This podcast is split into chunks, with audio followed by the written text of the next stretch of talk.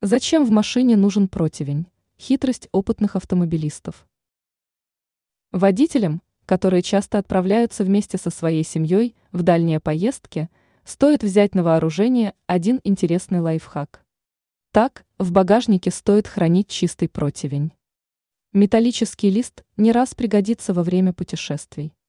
Особенно в том случае, если вместе с родителями в поездку отправились дети. Для чего в автомобиле нужен противень? Приспособление придется весьма кстати, если поездка является долгой, а на заднем сиденье находится ребенок. Дело в том, что на противне можно разложить игрушки и многие другие вещи. Малышу будет удобно играть, даже если мелких предметов окажется довольно много. И объясняется это очень просто.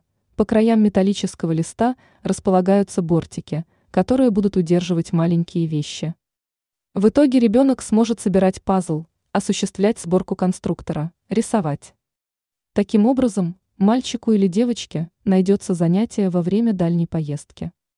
Чада точно не заскучает и не будет отвлекать других пассажиров, а также водителя.